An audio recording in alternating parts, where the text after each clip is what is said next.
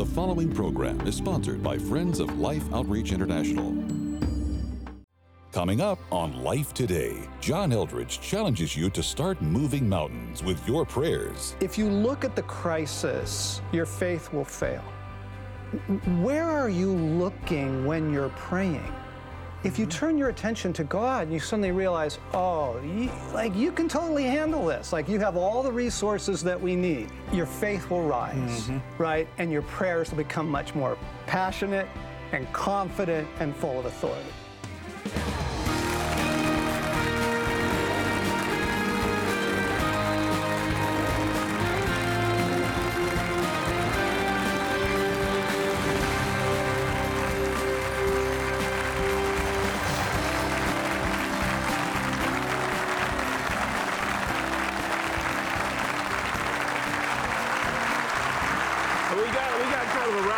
We got a lot of guys here. All right. You want to welcome our viewers? Thank you so much for joining us on Life Today. I'm Betty, and this is James. John Eldredge is back with us. You know, years yeah. ago he wrote Wild at Heart, and it really helped a lot of not only men understand their tendency to have wild hearts, uh, but their wives to understand them.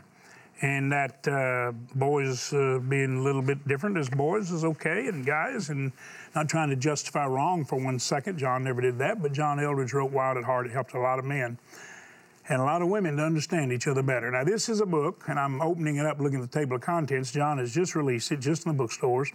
Moving Mountains is talking about the power of prayer, and his little subheading is praying with passion, with confidence and authority, and praying in the authority the Lord gives us. And uh, we're going to touch on some of the chapters, but uh, he did a program earlier this week. You might want to go online, kind of backtrack and look at it after you see this one, and uh, encourage others to watch, because prayer power is indescribable. It is as big and powerful as God being released, and prayer moves God. It always moves us. Sometimes it, in fact, moves mountains. Would you welcome John Eldredge to Life Today? John, good day. Thank you. Thank you, Don. Okay. One of, one of the uh, men here just a while ago, before we came on the air, said that he, he found that when he and his wife started praying together, mm-hmm. that it just, it just changed everything. It was like it... it remove mountains, mm-hmm. potential obstacles.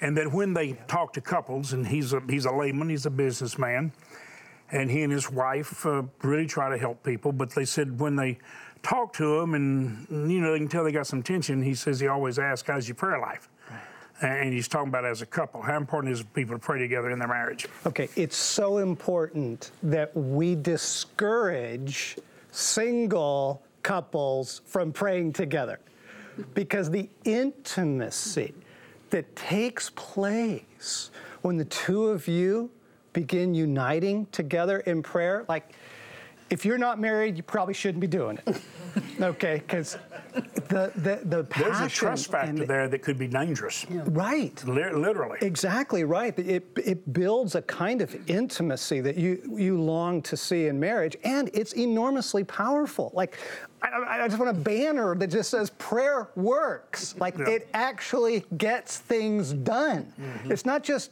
something that you do because it's religious or something that makes you feel better because you did it. Prayer changes things. You get a husband and wife agreeing together in prayer over their kids, over their finances, over their future decision-making. I mean, it changes everything. So that's, that answer your question up there in the audience? All right, good. Okay, John, you, you really excited our, our audience when you talked about the power of prayer and yeah. really having a, an intimacy with the Lord, yeah. but also intervention where you're praying for something. You know, anybody that's around me long will know that, that I don't think it's too late for our nation to come back to the shelter and shadow of Almighty God.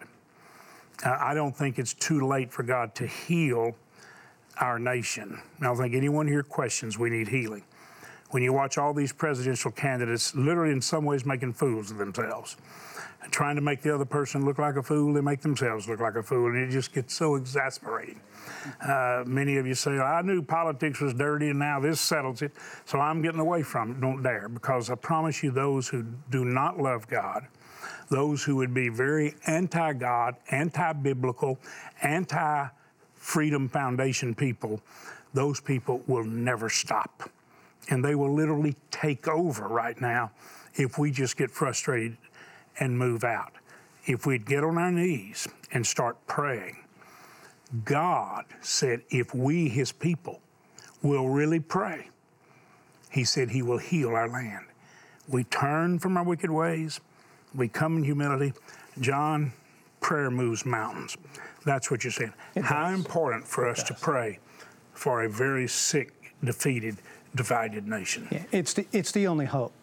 Prayer is the only hope at this point. I mean, I think people realize that politics will not heal the nation, that the culture cannot heal itself. It's too divided at this point. I mean, we're, we barely have enough unanimity to be a democracy anymore, right? We, we don't even share common values. How do you build a country at this state of collapse? But invoking the kingdom, right? I mean, Jesus gives you the wildest recipe for prayer. We've heard it so many times, we don't hear it anymore, right? It be, we, it, we become numb to it. He says, I want you to invoke the kingdom of God onto the earth. Thy kingdom come, thy will be done. Where? Amen. On earth. This isn't like... And actually in us. Exactly. Through us. Yeah, he's not saying, pray that I will return. Now, we do pray that, and that's the last prayer the church is praying in Revelation, right? We'll get to that in a minute. But this prayer is invoking the kingdom of God into the disease of the earth now. Into this here, situation. Right into here. This situation. Mm-hmm. Incredibly powerful. So get on with it. Right. Okay. So I, I, here's a really big idea that I think I think will help people with their prayer life. Prayer is not just begging God to do something and the waiting to see whether or not He chooses to do it. Okay. Prayer is partnership with God. In Acts chapter nine, the famous story of Saul on the road to Damascus. Okay. This man is a murderous Pharisee, okay? He's literally killing Christians, okay? So this is this is real stuff. This is present-day persecution, okay? Jesus thwarts him on the road, introduces himself to him, but remember, he also blinds him. Saul goes into Damascus. He's lost his sight. Here's where the story gets delicious. He, the next account is Jesus talking to one of his friends in Damascus. It says there's this guy named Ananias, and the Lord said to him, I want you to go pray for pray for Saul, who's going to become the Apostle Paul, that he get his sight back. I love what happens. Ananias goes, are you kidding me? Like, hang on a second. Okay, they, you understand he's here to arrest us and probably m- martyr us. Okay, Jesus, no, it's all right. I, it's going to be okay. I want you to go pray for him. Now, again, like we were talking about with Elijah on the mountain, Jesus could just give Saul back his sight. Why does he choose to use Ananias' prayers? Because prayer is not just asking God. Prayer is partnership with God. We get to be His allies, His ambassadors, His co-workers here on the earth. And just letting that begin to shift our understanding. It's not just, oh, please, and then wait, right? Mm-hmm. It's, what are you doing? How should I pray? What What does this situation need? And then together, you're you're working with God and praying into a situation, you're going to see things happen. I believe that with all my heart. That's huge. And you know, it's it's really where I've, I've chosen to live. A lot of people know that I, as I said a minute ago, I care about the country. And and I've made it very clear that as a minister and a representative of the gospel and the Word of God, I don't endorse political parties. I don't endorse candidates. I endorse principles, biblical truth, undeniable, historically confirmed fact of what actually happens. And I point people, as a result of it, all the candidates seem willing to hear me. Yeah. And I'm going to speak unadulterated truth to every one of them. I'm going to speak boldly, and I'm going to pray for and with them. But I'm going to speak into their lives, and they're all willing to listen. Right. Because I haven't chosen one and left them out. And the people who may like this candidate or that candidate, they still listen too. Because they say, James is trying to help us, so this is the way I pray. Does it make sense that if the church would pray for all who are seeking leadership positions, right. Right. would pray that they would hear wisdom, that yes. we might be able to make a bigger impact? And this yes. is what I say to all my pastor and Christian friends, but I also understand you work for somebody you believe in. Just don't divide to the point mm-hmm. that you refuse to ever see. Maybe it's going a different mm-hmm. way. It wasn't mm-hmm. the way you saw it at first. Yep. So that we can really pray for wherever it seems, the momentum, or the nomination, or the election goes, so we can really pray and impact these people with truth. Now, that's what my prayer life has led me to do. Yeah. Does that sound like it might be in line with the heart of Father God exactly. and the one who wrote the Word and exactly. the one who invited us to prayer? You exactly. just need to tell me, man of prayer who writes a book on prayer and you're teaching us to pray, is it okay where I'm tracking? Do you yeah. think maybe I'm in touch? I just need to know. Yeah, maybe. Tell me the truth. Yeah, James, what, what you're doing is you are first seeking the heart of God, and then you're bringing it into a situation, right? Those are very, very powerful prayers. That's different than the wish list approach right. to prayer, mm-hmm. right? Like, I just want this, and I want that kind of, kind of Christmas list praying, right. right? You're seeking His heart. Oh, I want to know His will in right? His heart. You're mm-hmm. seeking His will, and then you are praying that into a situation. So now you are partnering with God. Here's something else that'll really help really help your viewers, because when they look at the country or, or they look at, you know, the starving uh, children over in Africa, if you look at the crisis, your faith will fail. Where are you looking when you're praying? If you'll turn your attention to the drama or the checkbook or the broken relationship, you turn your attention to God. Mm-hmm. You look, right? Let us fix our He's eyes the source. He on is the Jesus. source. Pharaoh's not. Right? Mm-hmm. If you turn your attention to God, you suddenly realize, oh, you, like you can totally handle this. Like you have all the resources that we need. He wants to help us with all our challenges. Your faith will rise, mm-hmm. right? And your prayers will become much more passionate and confident and full of authority, right? right? So where are you looking when you're praying? Don't look at the train wreck. Look at God. Or something that reminds you of God, the natural world. I have world. no problem doing that. You don't even have to encourage me to do that. It's like breathing. Yeah. You know, it's like some right. people say, how do you forgive somebody? How do I not forgive them? Yeah. Forgiveness lives in me. Right. They hurt you. They did it on purpose. Don't yeah. you care? Sure, I care. Did it hurt? Sure, it did. I can't not forgive. Does that right. make sense? There's someone living in me that's exactly. a forgiver. I mean, excuse me, but I can't exactly. help it. I got to forgive you. Yeah. Okay? Right. You cross me up, I'm going to forgive you, okay? Yeah. It's just there. I'm telling you, it's a glorious way to know that's there. It and is. It's not me, because I'll punch him out. I'm not kind of guy. I'll punch him out. Yeah. yeah. Here's a, here's a beautiful story of forgiveness in prayer that has a surprising angle. I was uh, in my office last week. I had some time, just some space. And so I, I said, Jesus, what do I need right now from you? And what I heard him say was forgiveness. And I'm like, uh-oh, you know. And most Christians immediately go to like a guilt thing, right? Oh, you know. And I said, um, who's forgiving? Like what? And he said, you need to forgive yourself. I'm like, whoa, you're getting a little too close here. Over what? And I have this whole perfectionist thing in my history and straight A student and all of that driven thing. And he said that, that you are not perfect all the time, everywhere, in every situation. You, you need you need grace towards yourself. Now, I would never have prayed that mm-hmm. had it not been for the intimacy, for the conversation, sure. had it not been for the openness of teach us to pray. Right? You could have been heaping a spirit of failure on yourself, putting yourself down. So quickly? Yeah. Yeah. Outside of that. Well, that may seem like a minor thing, you know, to you or to you, but it's not. You know, we just don't need to let that thing build up, because I, right.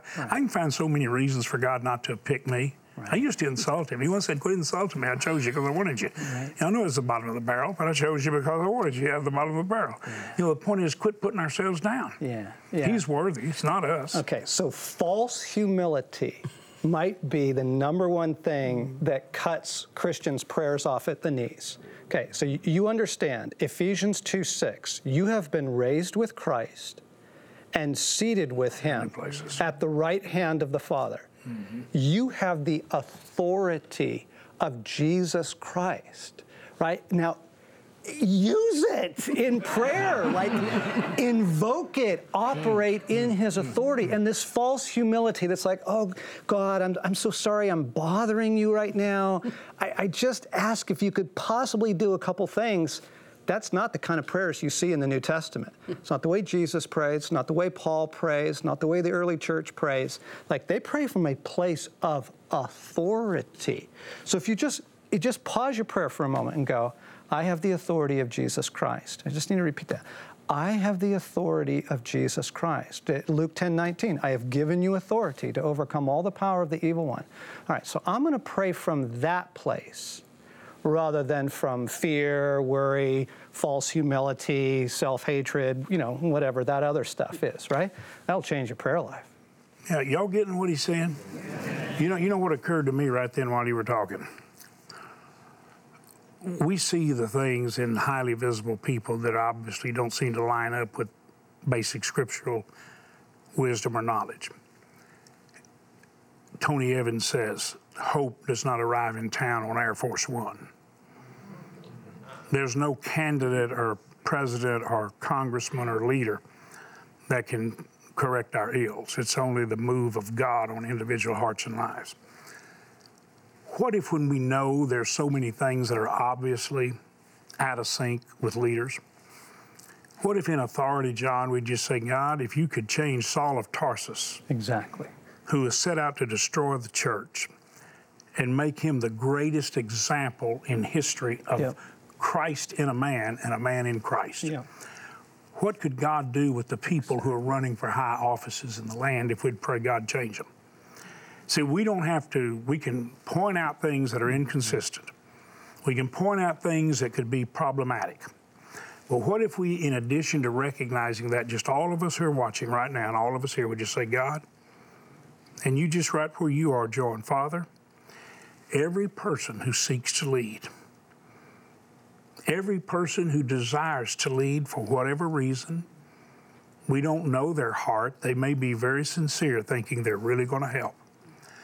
But Lord, whatever it is and whatever is wrong and out of place, arrogance or pride or a haughty spirit or some kind of a spirit of anger or rage or hurt or damage or vainglory or self-serving or self-seeking or lack of intelligence or lack of wisdom, whatever's there, Almighty God, as you met Saul of Tarsus on the Damascus road, would you move in mighty power on every candidate seeking an office and transform, change, impact all who seek leadership roles?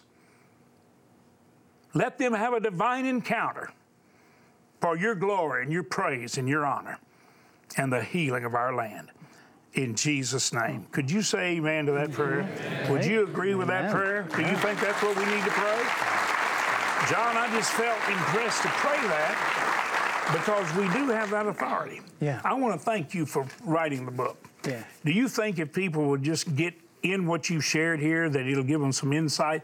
You say we need to learn more about how to pray. You think they'll get it, it actually, with what you share? It'll actually teach you how to pray. It's very, very instructional. How do you consecrate a home, for example? How do you make your home a holy place? How do you pray for guidance? How do you pray for physical healing? The Bible's very instructive on these things. It gives us all kinds of examples, right? If we would simply learn our lessons, right? Teach us, how does healing prayer work, right? How does praying for a nation work? So I think it'll be enormously helpful. Well, it's in the bookstores. You can get it online. I hope you will. You want to say thanks to John for writing the book. Sure.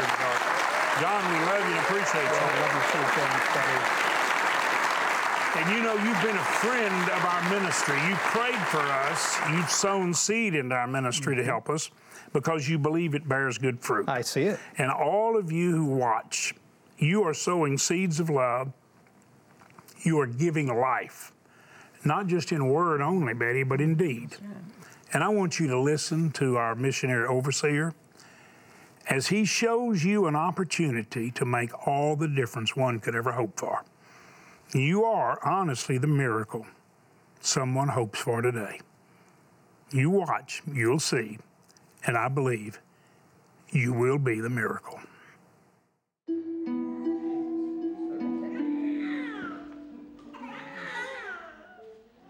I have to say, when I walked into the clinic today and I saw Pedro, my heart was just broken. Malnutrition's been known as the silent killer. Uh, it seems to slip into a society unbeknown, and the next thing they know, they can't find food. And they all seem hopeless. A silent killer is responsible for the look of quiet desperation on each of these African mothers' faces. This killer has robbed them of their joy and left them with a feeling of hopelessness. I saw Pedro's mother. You could almost see in her eyes wondering, is there any hope? Is hope running out for my child? The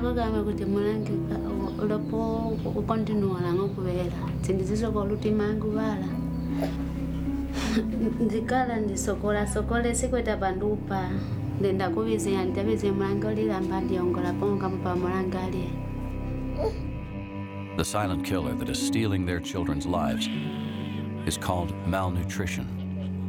Malnutrition can greatly compromise a child's immune system, making them more vulnerable to infectious diseases. And as their condition worsens, signs of severe malnutrition can be seen in their discolored hair, skin rashes, frail bodies, and in time, the child will lapse into a coma and eventually die. Without food, these children will not survive. They're not wondering, are, what are they going to eat tomorrow? They're wondering, are they going to eat tomorrow? So mission feeding is critical. Your generous gift will save a life in this part of the world.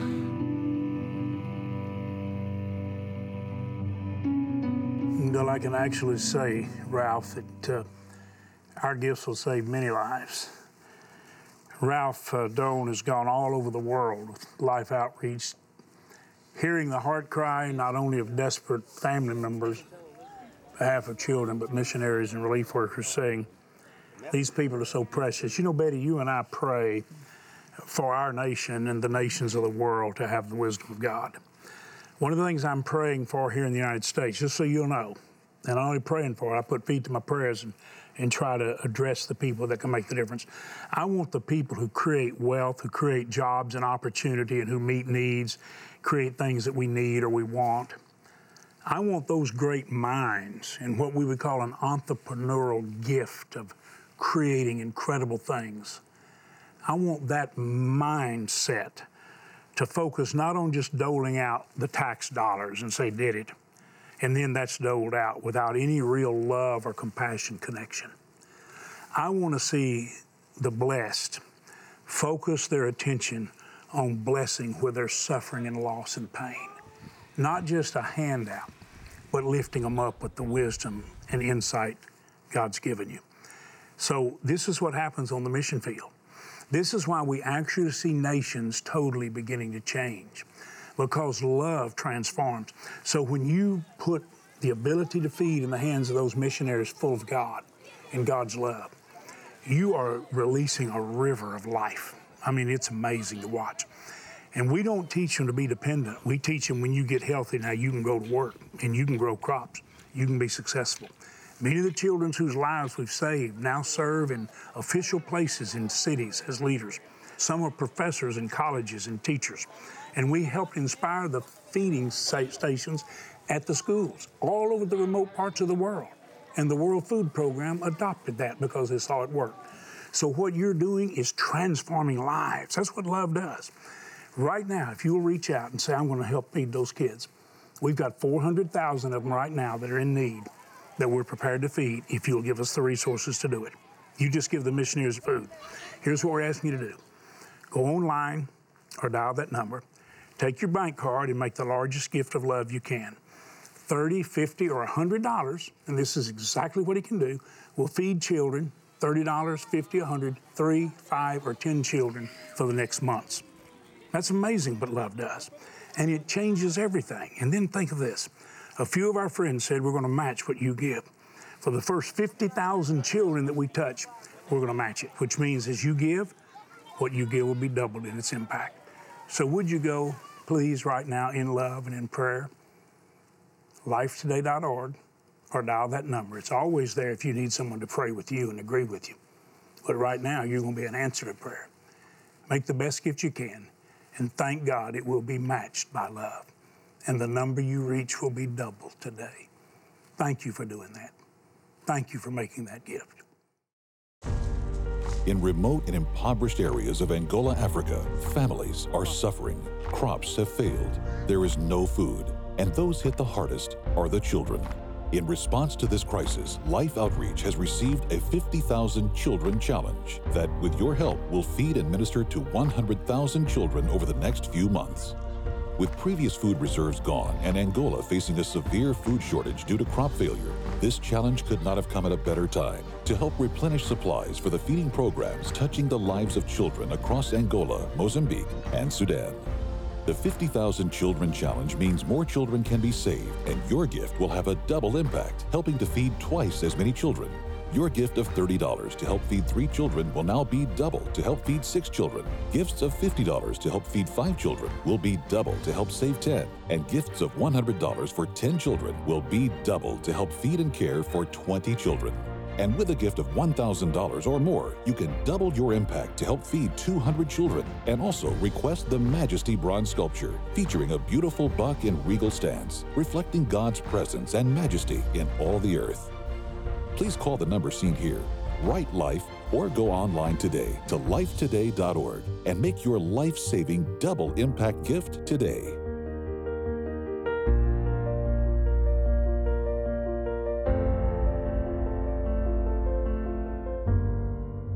You know, I want to thank you for helping these precious children and their families.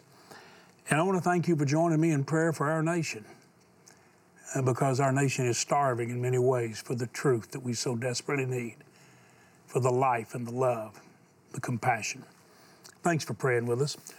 If you'd like to have John Eldredge's book, you can go to the bookstores, you can go online, but if you've helped us reach out and feed some precious child, those who are hungry, and you'd just like to have it, just ask for it today. And we'll be glad to send it to you just to say thanks and encourage you in your prayer life. Would you join Betty and me again saying thanks to John Eldredge? John, we really appreciate you. I'm glad we're friends. I'm glad we're friends. Love you. Thank all of you. I hope you visit the stream, stream dot org. Make it your home page.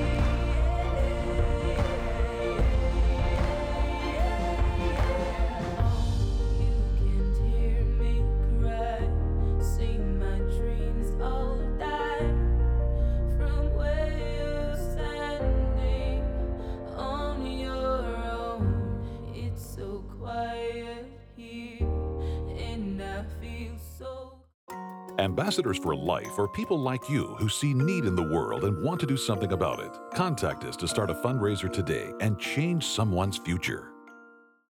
Life Today is made possible by the supporters of Life Outreach International. Your gift will be used exclusively for the exempt purposes of Life. The ministry features specific outreaches as examples of the programs it supports and conducts. Gifts are considered to be without restriction as to use unless explicitly stipulated by the donor. The ministry is a member of the E C F A.